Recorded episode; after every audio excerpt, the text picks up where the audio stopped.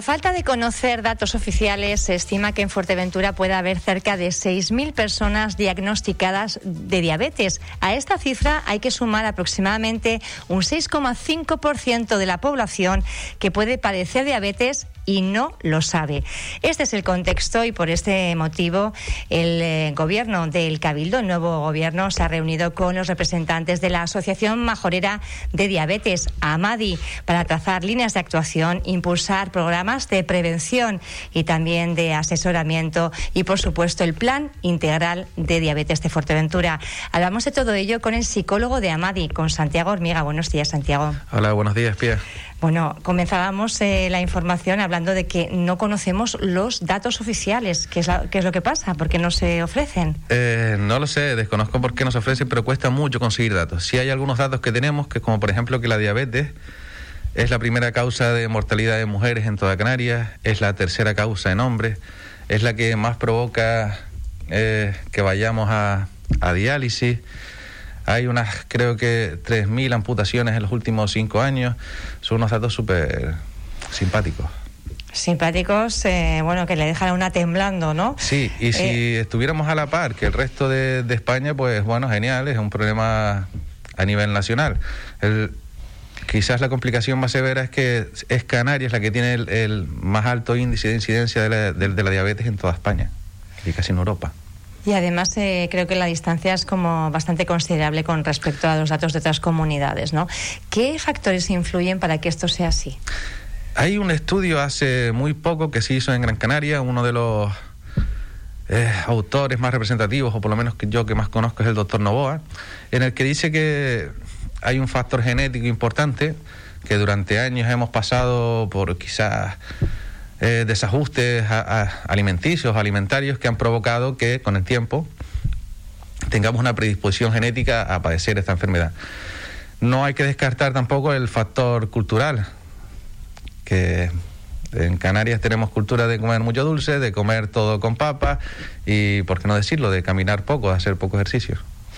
O sea que todo esto puede, todo esto unido da, bueno, pues eh, un factor eh, positivo en diabetes que además también va ligado bastante a la obesidad. Es otra de las cuestiones que estamos viendo durante la pandemia, que también está viendo, bueno, ahora un poco con cierta perspectiva, estudios de lo más diverso. Y hay uno que concluye que hemos aumentado de peso en general entre 2 y 5 kilos. Eh, Y poco me parece, porque yo solo veía la puerta de la nevera. Poco le parece, pero claro, eh, sí que sí que hacen saltar las alarmas cuando el factor obesidad también va ligado mm, a la diabetes, no de forma importante. Va muy, muy, muy, muy relacionado. Hay unos datos que a mí por lo menos me, me parecen sorprendentes. Hasta hace poco la diabetes tipo 2 estaba relacionada o cuando se explicaba la diabetes tipo 2 te decían, es una diabetes que se da cuando uno tiene más de 50 o 60 años. De forma excepcional, o espero que sea así o circunstancial, hay un montón de niños, hay menores que están empezando a padecer diabetes tipo 2, lo que me parece una locura. Y es a causa de la obesidad infantil, de la mala alimentación, de comer muchos productos ultraprocesados. ¿Qué porcentaje eh, en la población majorera podríamos estimar que, que andan estos valores con, con este diabetes tipo 2 o también con eh, obesidad? Sí, eh, de los aproximadamente 10.000, que, que espero que no lleguemos a esa cifra todavía, el 90% son diabetes tipo 2. Es decir, una barbaridad. Una... Si son 10.000, un 90% son 9.000, son tipo 2. Haciendo un cálculo, se diría que una persona de cada 10 en Fuerteventura tiene diabetes. Es tremendo. Sí. Eh, la buena noticia es que algo se puede hacer para prevenirlo también. Eh, nos has dejado un poco impactados con el tema este que pueda ser genético, pero eh, sí que se puede eh, de alguna forma, bueno, pues remediar en el sentido de que se puede prevenir, ¿no? Eh, es un poco uno de los objetivos de este plan integral de diabetes que están impulsando en colaboración con el Cabildo de Fuerteventura. Cierto.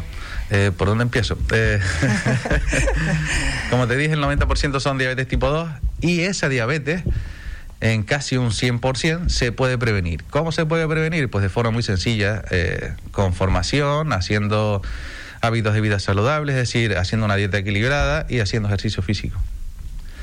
La asociación, que es la otra parte de la pregunta, o yo lo entendí así, impulsa varios proyectos ya desde hace tiempo enfocados en la prevención primaria, como sería la formación en los colegios de profesores y del alumnado. Hacemos eh, un proyecto de neuropatías diabéticas en las que se, hace una estimulación cognitiva a lo largo de toda la isla ya para, para la tercera edad. el programa de los centros educativos, eh, ¿cómo, se está llevando, ¿cómo se está llevando a cabo ahora?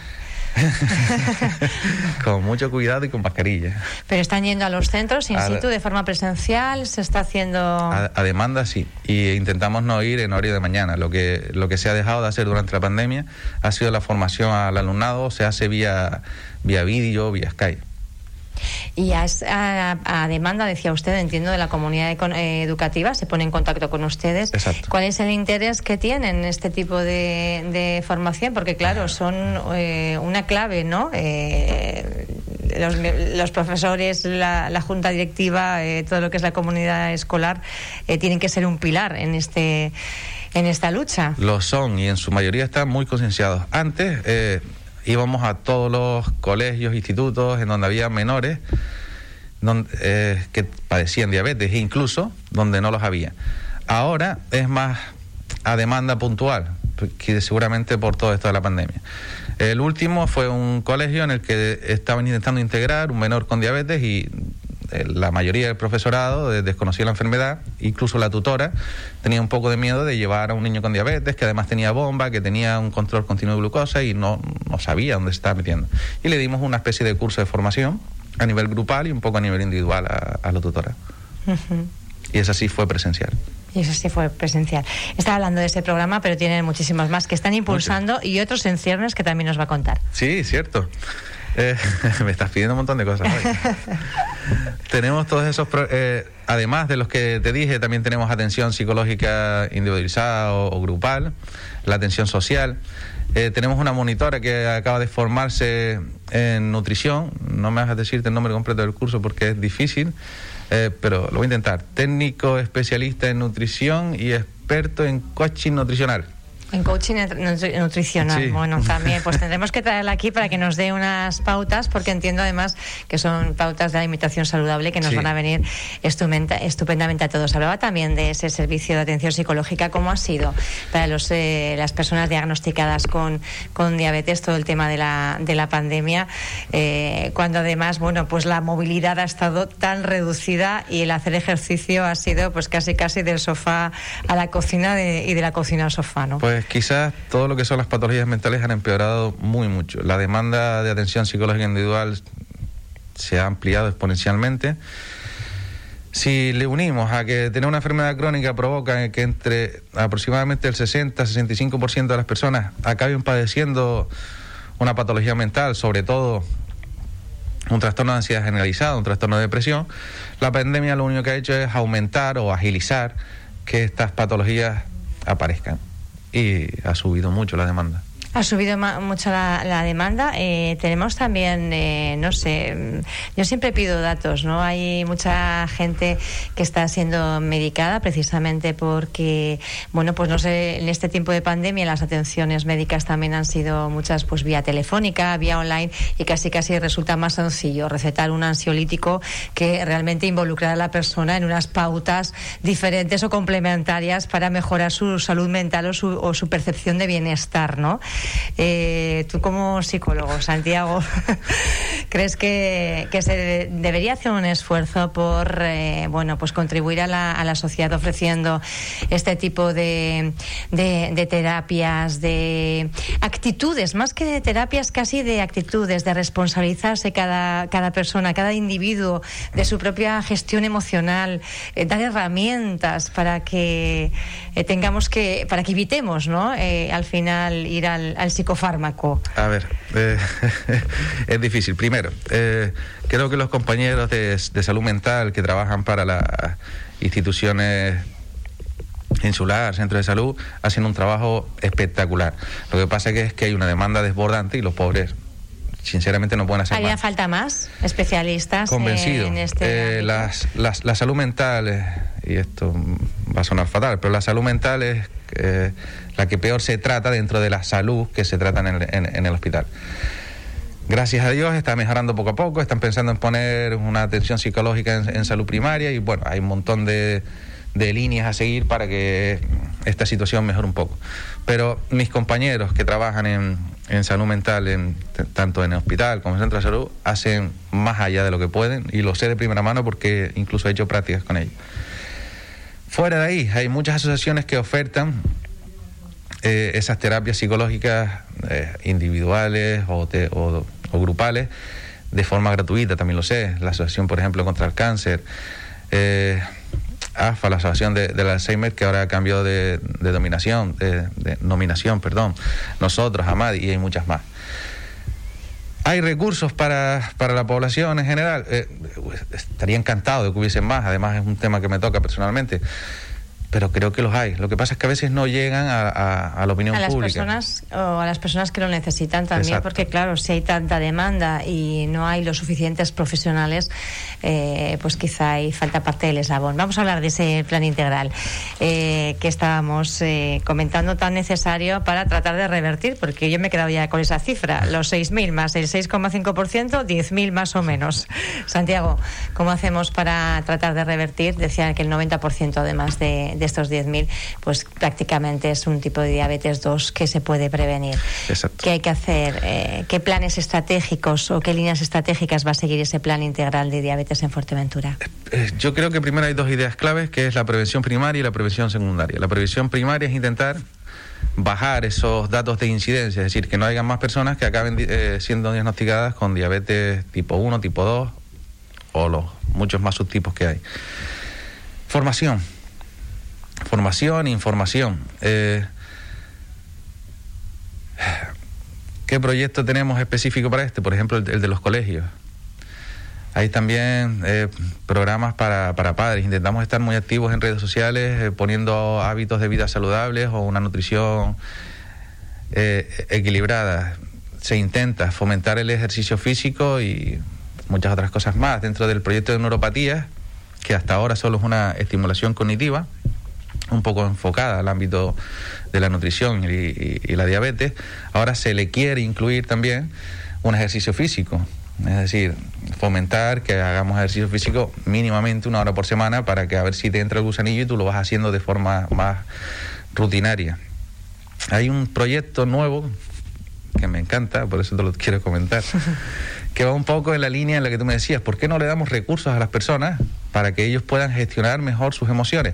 Bien, uno de los nuevos proyectos que hay o que queremos hacer es el proyecto Diamante, y es que las personas que están recién diagnosticadas con diabetes o no, o que llevan tiempo de evolución con la enfermedad, darle esos recursos, esas herramientas para que para prevenir que en el futuro acaben teniendo una patología mental. Es pionero para prevenir que en el futuro acaben teniendo una patología mental, porque establecía usted además una relación muy clara ¿no? entre estas enfermedades eh, crónicas con, eh, eh, con, la, enfermedad mental. Dos de, dos de cada tres personas que tienen una enfermedad crónica acaban padeciendo una patología mental. Bueno, ¿cuándo se va a poner en marcha? Me parece interesantísimo. ¿A quién eh, va dirigido? ¿Cuántas personas están en Amadi? Se me ocurren un montón de preguntas, Santiago. Eh, sí, despacito. Eh, de momento ya tenemos un convenio firmado con, el Cabildo y desde aquí tengo que agradecerle que desde muy temprano nos, nos echen una mano, están súper implicados en que en esta materia. Y todo este proyecto insular que, que tú me planteabas, sería a partir de... No, planteaba yo, lo planteaba el Cabildo y ustedes. sería a partir de, del 2022. Ya tenemos un acuerdo de colaboración en el que tenemos eh, proyectados unos proyectos a realizar en este 2021 y todos estos de nueva procedencia serían a partir del 2022. También hay otro que me parece muy interesante y es que la diabetes tipo 2 está un poquito olvidada, sin quererme meter con nadie. Pero hasta hoy día el, único tratamiento que les dan a las personas con diabetes tipo 2 es decirle tiene usted un poquito de azúcar y coma usted sano. Pero claro, ¿qué es comer sano? Eso está muy bien, pero ¿qué es comer sano? En montón de embutidos por la mediodía y cuando tenga hambre enjastarme a, a, bollería, no pasar hambre, es comer sano. Entonces, uno de los proyectos nuevos que tenemos también es empezar a dar cursos de formación nutricional a las personas que tienen diabetes tipo 2. Nosotros no nos queremos enfrentar ni ser enemigos de nadie, lo único que queremos es sumar, sumar para que los datos bajen. El último dato que te voy a dar, porque ya veo que no se nos está acabando el tiempo, es que mientras que en todas las islas o en toda la comunidad autónoma hemos conseguido aplanar la curva, este, este, este término está de moda, y la incidencia ha bajado un poco, las complicaciones de la enfermedad han bajado un poco, en Fuerteventura seguimos subiendo exponencialmente tanto en la incidencia de la enfermedad como en las complicaciones que esta provoca. Y por eso creo que la reunión que tuvimos el otro día con el Cabildo los vi muy receptivos. Esto sí que es un problema de salud. Estamos, eh, cuando hablamos de aplanamiento de la curva, estamos casi, casi, bueno, se nos va la mente, ¿no? A COVID, porque es lo que nos ha llevado también a utilizar determinada terminología que hasta ahora, pues casi, casi no conocíamos.